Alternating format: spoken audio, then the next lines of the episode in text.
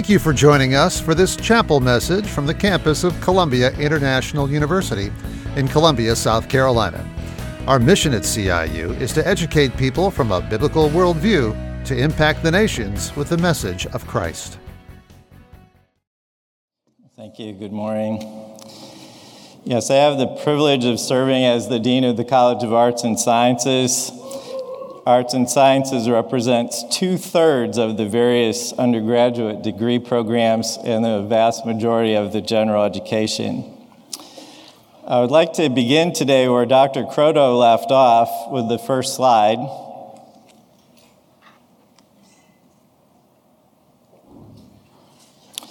So, as he said, oxytocin is a hormone produced in the hypothalamus. Oh, that was from my anatomy lecture last week. Uh, if you're interested, I would love to have you in that class along with the health science, nursing, and biomedical science students. Let me try, let me try again. Uh, grace, mercy, and peace to us from God our Father and our Lord and Savior Jesus Christ. Uh, my good friend Andre, Andre Rogers called me recently. He had a cancellation, asked if I could speak on October 12th, but he sensed the hesitation in my voice as I said yes. You see, I was nervous. The theme is be strong and courageous, and I'm nervous. Not nervous to speak in front of students, I literally do that every day of the week. But preaching, that's different. Me, a scientist, you see, I didn't go to seminary. I don't know Dr. Herman Newtix. I never took his class. but I was so encouraged by Dr. Croto because if he can talk about neuroscience, then that gives me confidence to talk about the Bible. uh, Daniel is one of my heroes in the Bible. And one of the reasons is because he wasn't a Levite, he wasn't a priest, he wasn't a theologian. He was a government official.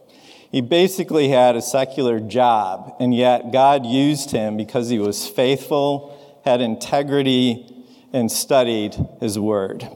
So that gives me encouragement. I don't have to be a professional preacher to share God's word. I just have to be faithful and study it. And I'll give you my take home message right here. You can serve God in full time ministry, whatever your job is, if you're a Christ follower. If you do your job to the glory of God, whatever it is, God can use it as ministry.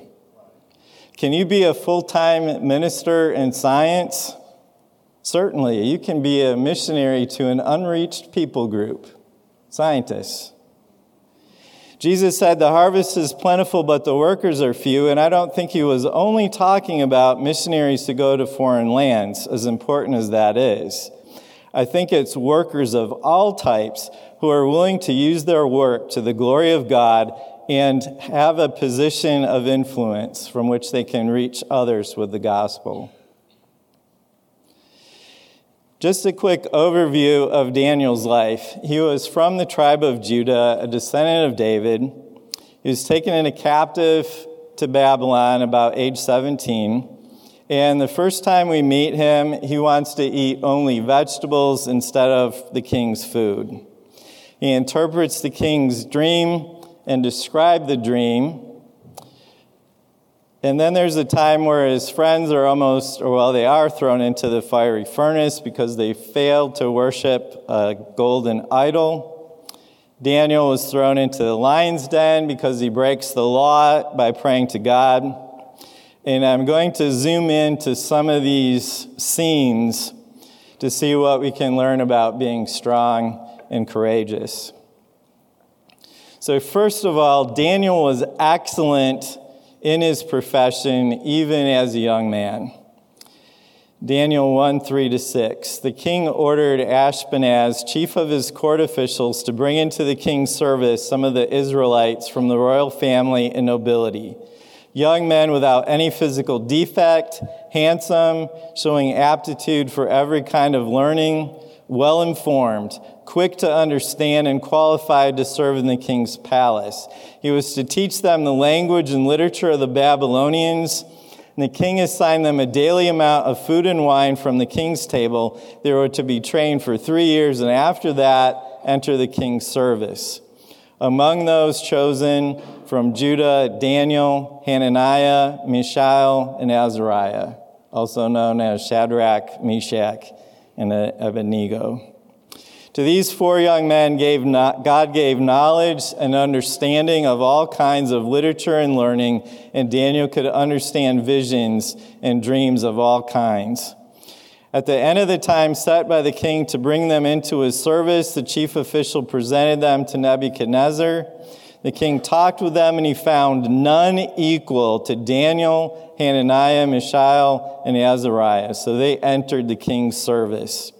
In every matter of wisdom and understanding about which the king questioned them, he found them ten times better than all the magicians and enchanters in his whole kingdom.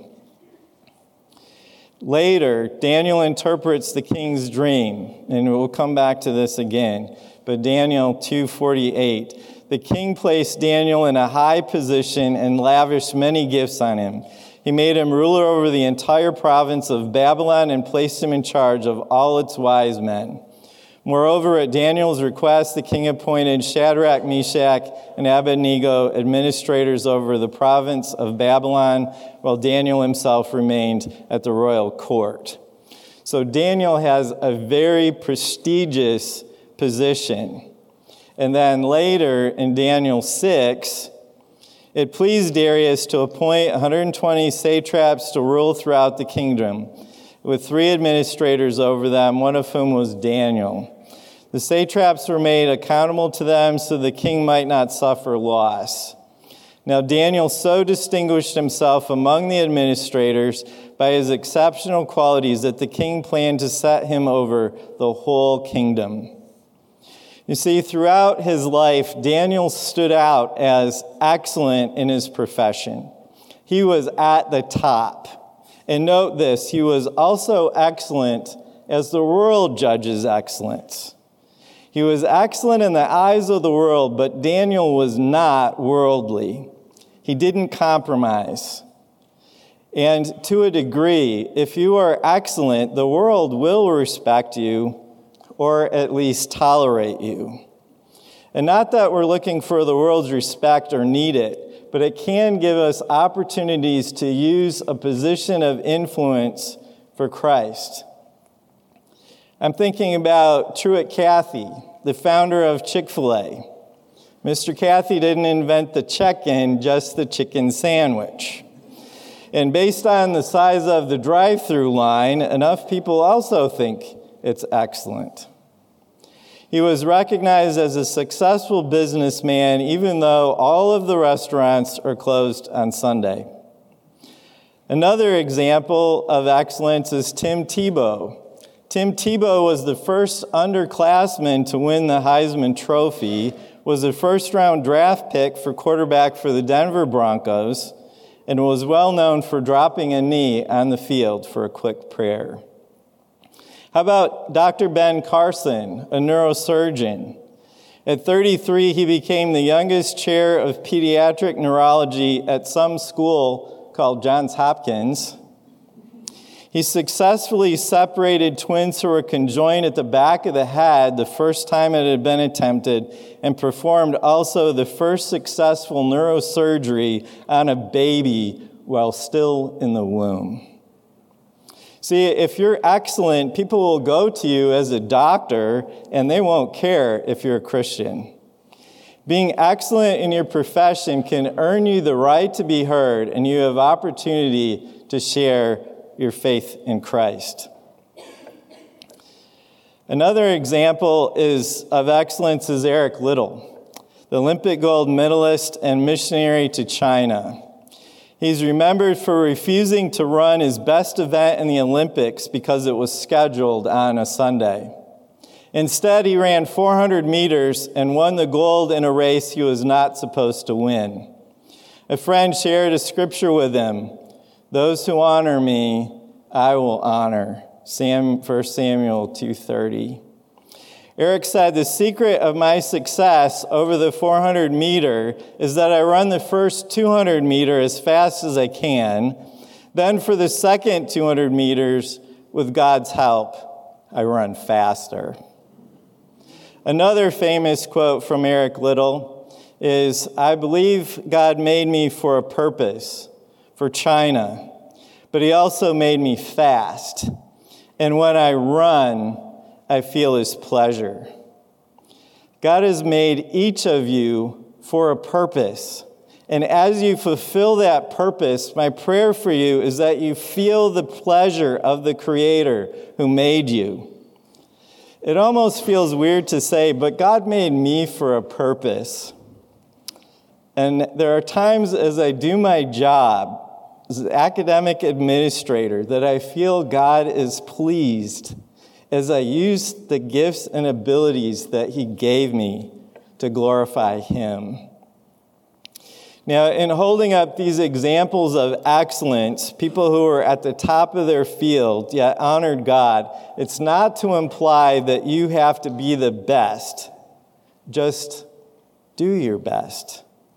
One of my mentors, Dr. Terry Spahn, whenever I was nervous about doing anything, would say, just your usual excellence.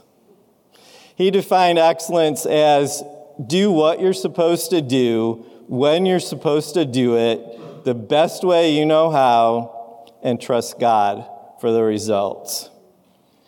This can be seen in Colossians 3:23. Whatever you do, work at it with all your heart as working for the Lord, not for human masters.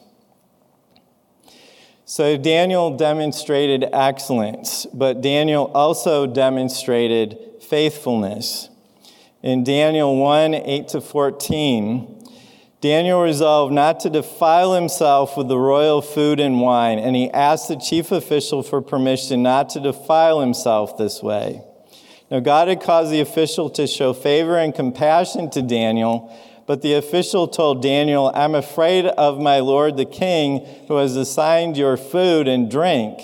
Why should he see you looking worse than the other young men your age? The king would then have my head because of you. Daniel then said to the guard, Please test your servants for 10 days. Give us nothing but vegetables to eat and water to drink. Then compare our appearance with that of the young men who eat the royal food. Treat your servants in accordance with what you see. So he agreed and tested them for 10 days.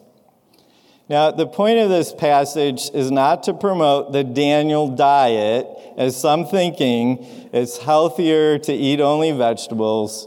Um, God did give us meat to eat. After the flood, God told Noah, Just as I gave you the green plants, I now give you everything. So we can eat hot dogs. The clue is Daniel resolved not to defile himself with the royal food and wine. So this was an act of faith and obedience on Daniel's part, not just trying to have a healthy diet. It's not clear exactly what the issue was, but it may have been food that was prohibited by the Mosaic law. So Daniel also demonstrated faith when it came to interpreting the king's dream. The king was troubled by what he saw in his dream and wanted the wise men to interpret what the dream meant. But rather than just telling the dream so the wise men could interpret it, he wanted the wise men to tell him what the dream was in the first place, which was an impossible task. However, from the king's perspective, this is shrewd. He wanted to know he could trust the interpretation, so he would only trust the person who would tell him what the dream was. And we further see the rationale in regard to the enchanters and astrologers based on how they reacted. Because they said no one could do that, no one could tell the dream of the king except the gods. However, since they couldn't do it, the king determined to kill all of the so called wise men.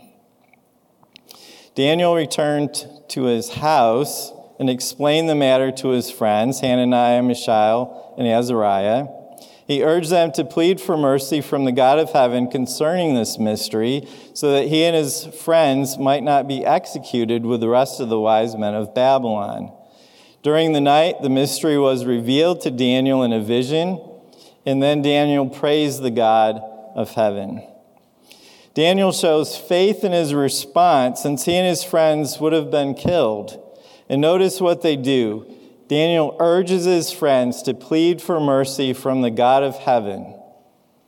And God did reveal the answer to Daniel as he acted in faith. He went and told the king the dream and the interpretation. So, faithfulness is a second lesson to learn from Daniel. When we face temptations or conflicts or desperate situations, instead of acting too quickly, taking matters into our own hands, maybe we need to seek the Lord and ask for wisdom. And this is especially the case when we may be asked to compromise. There may be another way forward that we should look for. So, Daniel also gives us a model of integrity. In Daniel 6, Daniel had so distinguished himself among the administrators and satraps by his exceptional qualities that the king planned to set him over the whole kingdom. At this, the administrators and satraps tried to find grounds for charges against Daniel for his conduct of government affairs, but they were unable to do so. They could find no corruption in him because he was trustworthy and neither corrupt nor negligent. And finally, these men said, We will never find any basis for charges against this man, Daniel, unless it has something to do with the law of his God. Such integrity is impressive. In all his dealings as a government official, no one could find any basis for any charge of corruption or negligence. I'm not sure how many government officials today could be found with that level of integrity but I digress. They couldn't find anything unless it had to do with the law of his God. I've heard integrity defined as always doing the right thing, even when it hurts, even when it costs you, and even when no one is looking. Integrity also reminds me of when Jesus raised Lazarus from the dead. Now, that might seem unusual. But listen, Lazarus was in the tomb dead for four days. And when Jesus asked for the stone to be rolled away, Martha's response in the Old King James, he stinketh. Another translation, there's a foul odor. I don't know if you have ever smelled death. It's horrific. It's utterly repulsive. There are two chemicals, cadaverine and putrescine, appropriately named. These are produced by bacteria from proteins as they're decomposing. Now, when Lazarus came out of the tomb, Jesus said, Take the grave clothes off and let him go. Now, as a scientist, I look at it this way while Lazarus' body was brought back to life, I expect the grave clothes still smelled like cadaverine and putrescine. He needed a bath to get the stink off. But when we, as believers, as followers of Christ, when we lack integrity or are hypocrites or go back to those sins of the past, then it's like we're still wearing grave clothes walking around, stinking up wherever we go. Now, the good news is, even today, if we've fallen short, we can ask the Lord to forgive us. Because if we confess our sins, He is faithful and just to forgive our sins and cleanse us from all unrighteousness. But don't miss this aspect. Those that tried to trap Daniel understood that he served the Lord. I heard someone ask this question If you were ever on trial for being a Christian, is there enough evidence to convict you? In other words, is there eyewitness testimony or any other evidence that could be for, put forth to demonstrate that you are a Christ follower? Now, we're only saved by the blood of Christ on the cross and faith in Him, not our works, but there should be evidence of our faith. There should be fruit. So, Daniel gives us an example of excellence to commit our ways to the Lord. He gives us an example of faithfulness to seek first the Lord and trust Him. Daniel gives us an example to live our life with integrity so our actions and our words are in alignment. But Daniel also gives us an example of boldness. When Daniel learned the decree had been published, he went home to his upstairs room where the windows opened toward Jerusalem. Three times a day, he got down on his knees and prayed, giving thanks to his God just as he had done before. Then these men went as a group and found Daniel praying and asking God for help. So the satraps had set a trap for Daniel and tri- tricked the king. While it was against the law of the Medes and Persians for anyone to pray to anyone other than the king, Daniel didn't stop praying. He didn't pray quietly in his head. He didn't hide in his closet. He didn't pray in his house whispering or with the windows shut. He prayed upstairs with the windows open, just as he had done before. Or, as another translation puts it, as was his custom. But of course, that's what got him thrown into the lion's den, and God rescued him from it. I want to share with you two times that I had boldness when I was about the age of you students. It was in my first year at graduate school. We had a lecture on a gene control element called the lac-operon. It's really complicated. One of the, and one of the things you biology and biomed students will learn about. But it's amazing and complex, shows elements of design and elegance. And while at lunch, some of us grad students were talking about the incredible lecture on the lac-operon, you know, because that's what nerdy science graduate students do. One of them said, That's so complicated, I wonder how it evolved. I had just a moment to answer, and I said, It didn't evolve. God made it. And for the next few seconds of silence that almost seemed an eternity, that was followed by laughter of everyone at the table. But this is what I know. For a few seconds, they thought about it they knew they didn't have a better answer and then laughed. But my prayer is that just as I remember that from 30 years ago, every time I teach about the lac-operon, I hope that as they teach about the lac-operon, if they haven't accepted Christ yet, that they remember that conversation at lunch. The other one I had just interviewed for a job teaching at a community college when there was a creation controversy in the news about a local public school. I wrote a letter to the editor in support of the creationist teacher who had been fired, and the letter had to be signed with my name. As I put the letter in the mailbox, I hesitated because if this letter was published with my name, I might not get that teaching job. It might hurt my chances for other jobs. And what if my grad school finds out and they won't give me that PhD I've been working so hard for? All those thoughts crossed my mind as I stood there at the mailbox holding the letter. And I felt if I couldn't take a stand for Christ and my faith in Him at this point in my career, how could I ever? So I shoved the letter in the box and slammed the door. And none of those fears ever came to pass. But because I passed that test, I've had opportunities to write and speak about the evidence for creation, both at churches and even at some secular universities where people sometimes laugh.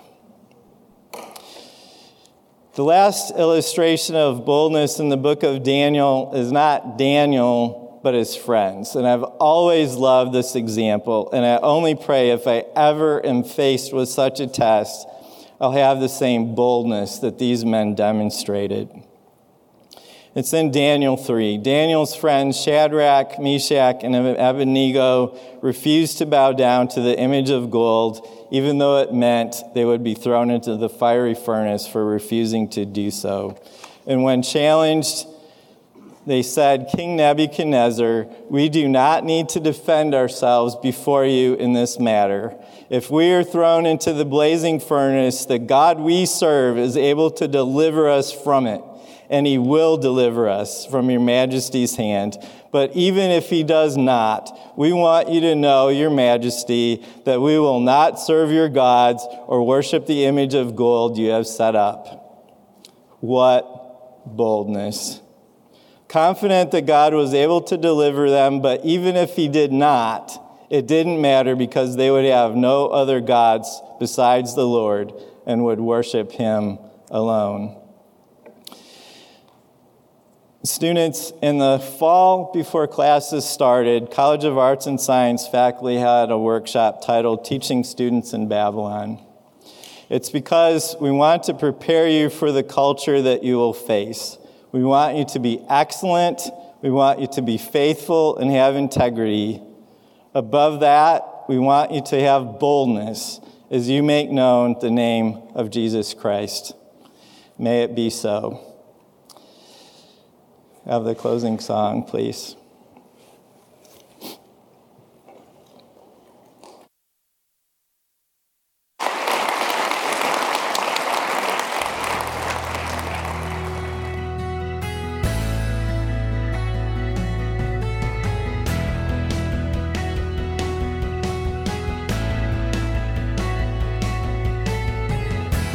We hope you found this message a blessing to your life. More Columbia International University Chapel messages are available at iTunes and at podcast.ciu.edu. Learn more about CIU's undergraduate, seminary, and graduate programs at our website, ciu.edu. Columbia International University educates people from a biblical worldview to impact the nations with the message of Christ.